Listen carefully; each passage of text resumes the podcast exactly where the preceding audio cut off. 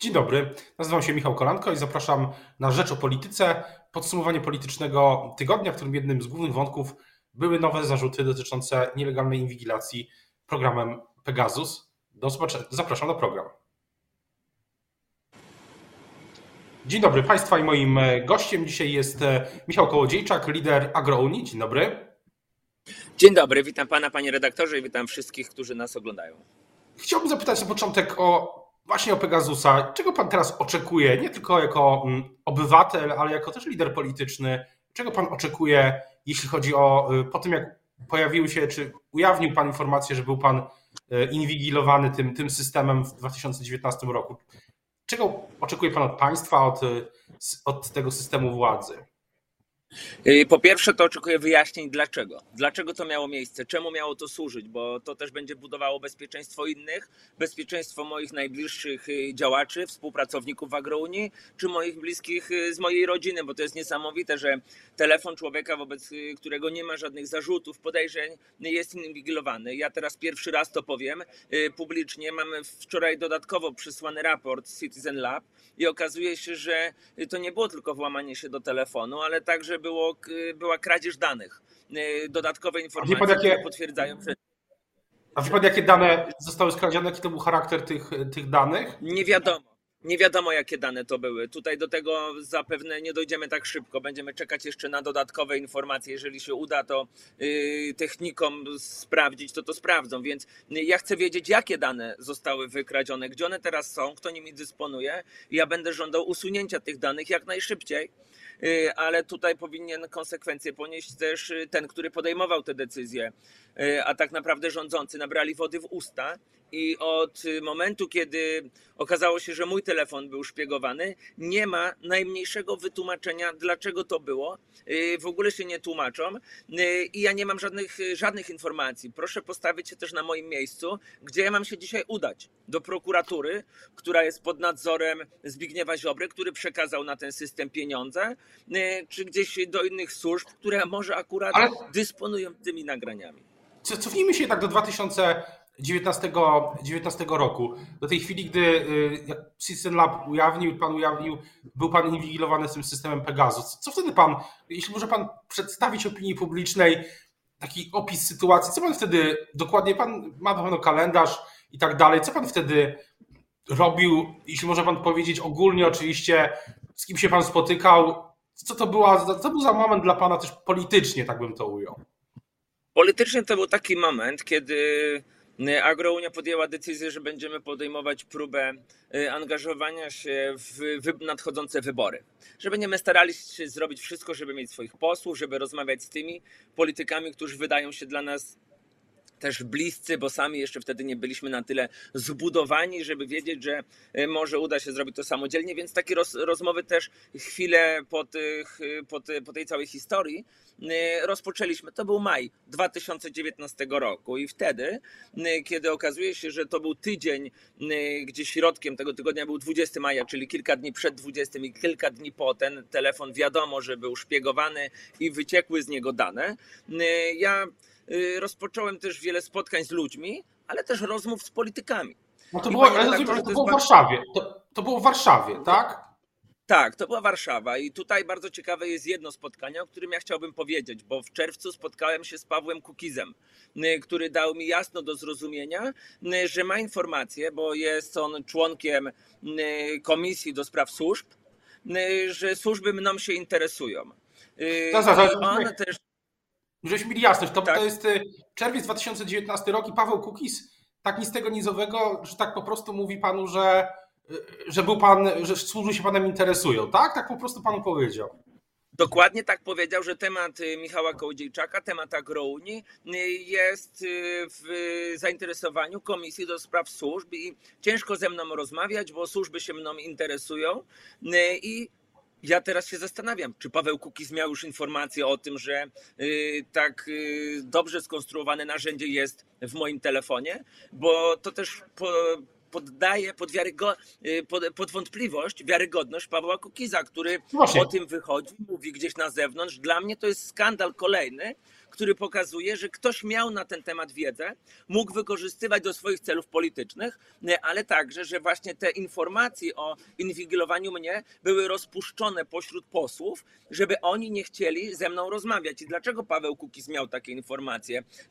O co tutaj chodzi? Ja żądam też takich wyjaśnień, bo ale zaraz, on to, jasno to... też powiedział, że wie to z, z posiedzeń komisji. Pytanie, czy w takim razie uważa pan, że dalej dobrym pomysłem jest to, żeby powołać tą komisję śledczą w Sejmie z Pawłem Kukizem, jak rozumiem, na czele? Komisja powinna być powołana, ale czy z Pawłem Kukizem na czele? Tutaj już ta sytuacja też według mnie poddaje to pod wątpliwość, bo wielu Pawła Kukiza miało za polityka niezależnego, który nie wie, nie interesuje się niektórymi rzeczami, taki nie jest zblatowany z tym starym układem, który rządzi. A ta sytuacja pokazuje, jakoby w dwa tysiące dziewiętnastym roku już może jakieś zblatowanie wtedy było i ono też na to wszystko wskazuje.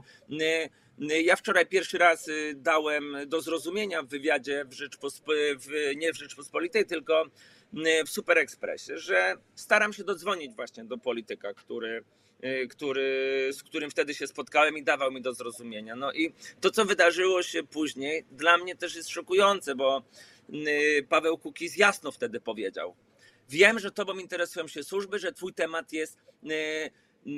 Ale powiedział, tam w kręgu zainteresowania komisji. Ale powiedział dlaczego? Powiedział dlaczego? Yy, powiedział o co, o co powiedział tu, to, jakoś dawał do zrozumienia, dlaczego się panem interesują? To są jakieś mętne tłumaczenia. Już dzisiaj Paweł Kukiz też mówi, że, yy, że to on wiedział z doniesień medialnych. Ja tutaj uprzedzam fakty, bo teraz on będzie mówił, że o tym nie wiedział stamtąd, a wiedział z mediów, tylko wtedy żadne media o tym kompletnie nie pisały. I to pokazuje, że potrzebna jest całkowicie nowa jakość w polskiej polityce. Jakość w polskiej polityce, która nie interesuje się innymi, nie patrzy na nich, tylko robi swoje. Bo już wtedy ja uważam, że ta sytuacja miała też miała też dalszą kontynuację, chociażby w wyniku do wyborów, bo ta informacja krążyła w, w kręgu polityków, ktoś ją rozpuszczał i nasze rozmowy z innymi były jakby, tam była sparaliżowana ich wola, panie redaktorze. Oni niby chcieli, ale do końca nie wiedzieli, co tutaj się dzieje, jakiejś służby, ktoś się kręci, coś się dzieje, więc ja byłem tak jakby naznaczony przez ten system jakąś skazą dodatkową, której nie powinno nigdy być na polityku, na którym nie ma najmniejszych zarzutów, że robi coś złego. No właśnie, pytanie też, co przenieśmy się teraz w czasie, do, wracamy do stycznia dwa tysiące dwudziestego drugiego roku. Co, to jest takie dosyć ogólne pytanie, ale, ale jednak warto, warto, żeby myśleć też, wiele osób się inter, zaczyna teraz interesować panem, pana planami i pomysłami. Na przykład w weekend, najbliższe dwa dni, w sobotę ma być konwencja Platformy, ma być coś, ma być konwencja nowej, nowej Lewicy. A co pan jako lider siły pozapolitycznej będzie w weekend czy dzisiaj? Co pan robi? Jakie są pana plany? Jaki jest pomysł taki organizacyjny? Panie redaktorze, jesteśmy teraz w województwie kujawsko-pomorskim, dokładnie w Golubiu-Dobrzyniu, na stacji na Orlenie. Zatrzymałem się w drodze, bo już o godzinie dziesiątej w Rypinie mamy konferencję prasową z, prawie, z kilkoma setkami rolników, którzy zostali tam oszukani przez spółdzielnie, tak naprawdę przez złe prawo spółdzielcze. Później mamy o godzinie trzynastej trzydzieści w niedaleko Rypina spotkanie.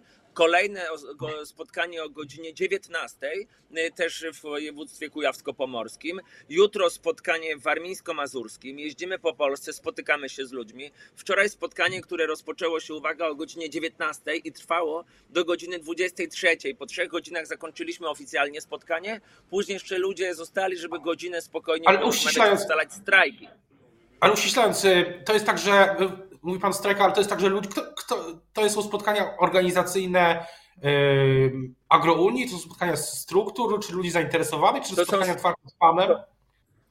To są spotkania organizowane przez naszych działaczy, przez nasze struktury yy, w całej Polsce. i tutaj jesteśmy, ja teraz jestem w Kujawsku-Pomorskim. O godzinie jedenastej w Wielkopolsce nasi działacze spotykają się z przedsiębiorcami, z przedstawicielami mediów, żeby już poinformować, co będzie działo się dziewiątego lutego. Tam różni działacze to robią i tutaj ja muszę wymienić nazwisko Filip Pawlik, Michał Koszarek, to nasi, to nasi ludzie, którzy tam na Wielkopolsce to organizują. Więc wszystko idzie bardzo mocno do przodu. Nasza organizacja się rozwija. Wczoraj na spotkaniu ponad dwieście osób, panie redaktorze, które nikt, prakty- nikt nie wyszedł przed końcem spotkania, które trwało trzy godziny. Ludzie chcą zmiany. I to ludzie mówią. Innego, a nie, a czego, czego oczekują od pana? Oczekują od pana... Ludzie, ludzie oczekują... Tak, tak, proszę mówić. Czego, czego oczekują od pana? Chcą, żeby pan, no nie wiem, kandydował do Sejmu? Chcą, żeby pan załatwiał sprawy? Chcą, żeby pan, no nie wiem, rozmawiał z opozycją, tą w Sejmie, która tam... Yy... Ciągle się czasami, czasami się wczoraj kolejne głosowanie, które pokazało, że nie ma tam jedności. Czego ludzie na tym trzygodzinnym spotkaniu, jak pan mówi, od pana chcieli, tak mówiąc wprost? Ludzie najpierw chcą poznać mnie. Robią to. My opowiadamy o wszystkim, co robimy, co udało się zrobić. Oni zresztą to śledzą. Ja też pokazuję trochę kuchni, jak to wszystko wygląda od drugiej strony. Ale ludzie też mówią jasno, chcemy załatwiać swoje sprawy, nie chcemy, żeby ludzie w Polsce się kłócili. Ludzie też mówią, to przecież ja wiem ze spotkań z ludźmi, którzy mówią, że Michał, ta opozycja, która teraz jest, odbija się od PiSu. Przecież to właśnie ze spotkań z ludźmi też bardzo często różne cytaty, które często później ja mówię w wywiadach. Ludzie mówią, Michał, opozycja odbija się od PiSu jak piłeczka ping-pongowa od paletki. My tego nie chcemy.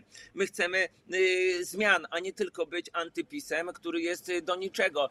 To oni, oni zresztą mówią, Michał, to ty, to AgroUnia, to wy jesteście blisko ludzi, to wy nas reprezentujecie, a nie oni, którzy robią gdzieś, tak jak teraz pan mówił, konwencje w różnych dużych miejscowościach. My też zrobiliśmy swoją w Warszawie, ale od razu po niej jedziemy w Polskę, rozmawiamy, budujemy siłę polityczną i ludzie mają jedno wymaganie. My chcemy zmieniać w Polsce. My wiemy, że można to zmieniać przez ludzi, którzy będą niezależni, którzy będą chcieli decydować, którzy będą chcieli robić i podejmować trudne decyzje, też często będąc w Warszawie, w Sejmie. Ludzie chcą wybrać spośród siebie takich, takie osoby, które będą ich dobrze reprezentowały i to są właśnie te osoby, które też organizują te spotkania, angażują się w to życie społeczno-polityczne. Ja wczoraj powiedziałem też jasno, że opozycja ma zbyt krótkie ręce, żeby dotknąć PiSu czy elektoratu PiSu, stoją zbyt daleko, nie chcą się zbliżyć, to jest prawda. Do ludzi trzeba wyjść, my to robimy, zresztą ludzie sami tego oczekują. Bo też jest tak, że wydaje się, że przez te ostatnie siedem, już można tak powiedzieć, siedem ostatnich lat niewiele się zmieniło, jeśli chodzi o sumaryczne poparcie dla tej sejmowej opozycji. Tak naprawdę to są jakieś przejścia między elektoratami, jednym, drugim, mniej lub bardziej wyraziste, też zależy od sondaży, ale tak naprawdę jakiegoś takiego game changera tutaj nie było, jeśli chodzi o poparcie dla opozycji. No. I zostawiając nawet sondaże, ale sam pan mówi, że po siedmiu latach wydaje się, że wyborcy, z którymi pan rozmawia, tej opozycji w Sejmie specjalnie po prostu nie wierzą. Panie redaktorze, to AgroUnia będzie, a naprawdę już jest game changerem nadchodzących wyborów. Ja mam stuprocentową pewność, to przecież my idziemy po to, żeby zmieniać, żeby robić to co, to, co należy do nas, do zwykłych ludzi, którzy pochodzą ze środowiska tego, które dzisiaj jest tak naprawdę niereprezentowane przez nikogo, bo politycy... Ja mam, wra- mam wrażenie, mam pewność, że reprezentują najbardziej swój interes, yy, odgrywają jakieś kreacje, a nam yy, już tych na- nabucowanych, napompowanych polityków, yy, tą sztuczną inteligencją wpojoną w nich przez coachów, nam tego wystarczy. My chcemy naturalności, tego chcą ludzie, o tym mówią na spotkaniach. Oni mówią, my nie chcemy, żebyś ty mówił tak fajnie, elegancko, yy, jak oni, że tam nie ma pomyłek. My chcemy naturalności, my chcemy tego, co właśnie robi AgroUnia, co robią nasi ludzie i, i widać, że to ludziom też bardzo, bardzo mocno się tak podoba, ale zresztą, zresztą też jeszcze tylko dodam, Jarosław Kaczyński chciał ukręcić łeb AgroUnii już dwa i pół roku temu, kiedy wrzucili Pegasusa w mój telefon. On wiedział, że to będzie game changer, z którym on może sobie nie poradzić. I właśnie mowa tutaj o AgroUnii.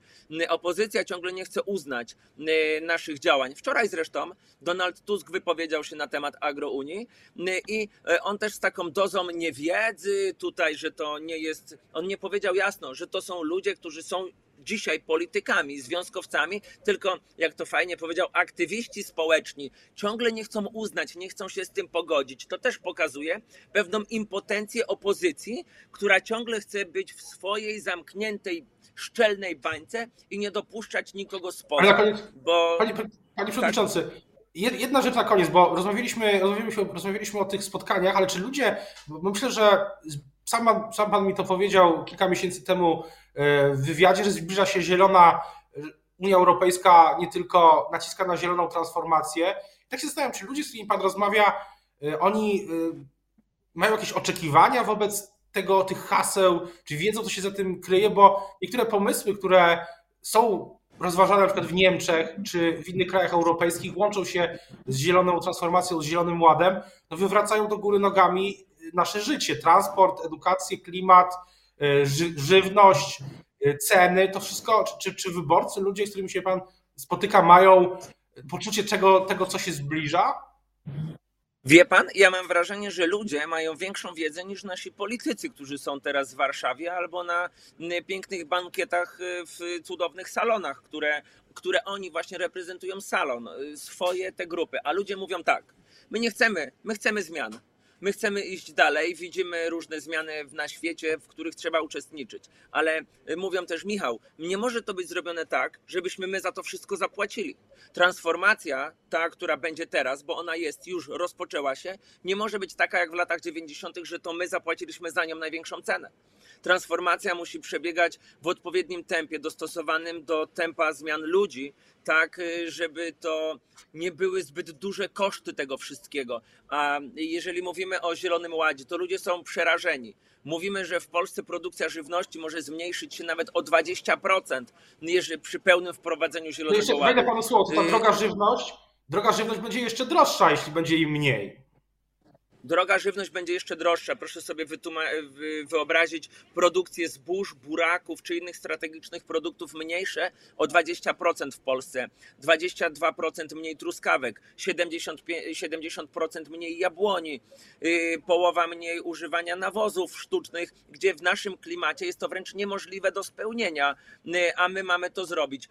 Ludzie na spotkaniach mówią, że wiedzą, że w Niemczech powstało specjalne ministerstwo do wprowadzenia Zielonego Ładu w Unii. Oni są na to przygotowani, oni się przygotowują, wprowadzają. Mało kto dzisiaj mówi i ci politycy, którzy też jeżdżą gdzieś po kraju, nie opowiadają, że na przykład w Polsce bardzo dużą cenę za Zielony Ład zapłaci transport, budownictwo. Przecież to firmy transportowe będą musiały wykupywać pakiety emisyjne. Kto dzisiaj o tym w Polsce mówi? Kto ostrzeże polskich przedsiębiorców, którzy napędzają kołami naszych ciężarówek transport w Unii Europejskiej? Nagle staniemy się niekonkurencyjni, nagle staniemy się tymi, którzy mają za to zapłacić i Niemcy będą do tego przygotowani, a my nie jesteśmy na takim poziomie, na takim etapie jak kraje Europy Zachodniej, które są bardziej gotowe do wprowadzenia tych zmian. Oni tak naprawdę przygotowywali się od pięćdziesięciu lat do wprowadzenia tych zmian i są dzisiaj na tym etapie. My po siedemnastu latach w Unii Europejskiej jeszcze nie jesteśmy do tego gotowi. O tym, o tym co dalej z zieloną transformacją, oczywiście też kwestie polityczne będziemy bardzo uważnie nadal śledzić. Teraz bardzo dziękuję za rozmowę. Państwa i moim gościem dzisiaj był lider AgroUnii Michał Kołodziejczak. Dziękuję bardzo. Do usłyszenia, do zobaczenia. Dziękuję bardzo.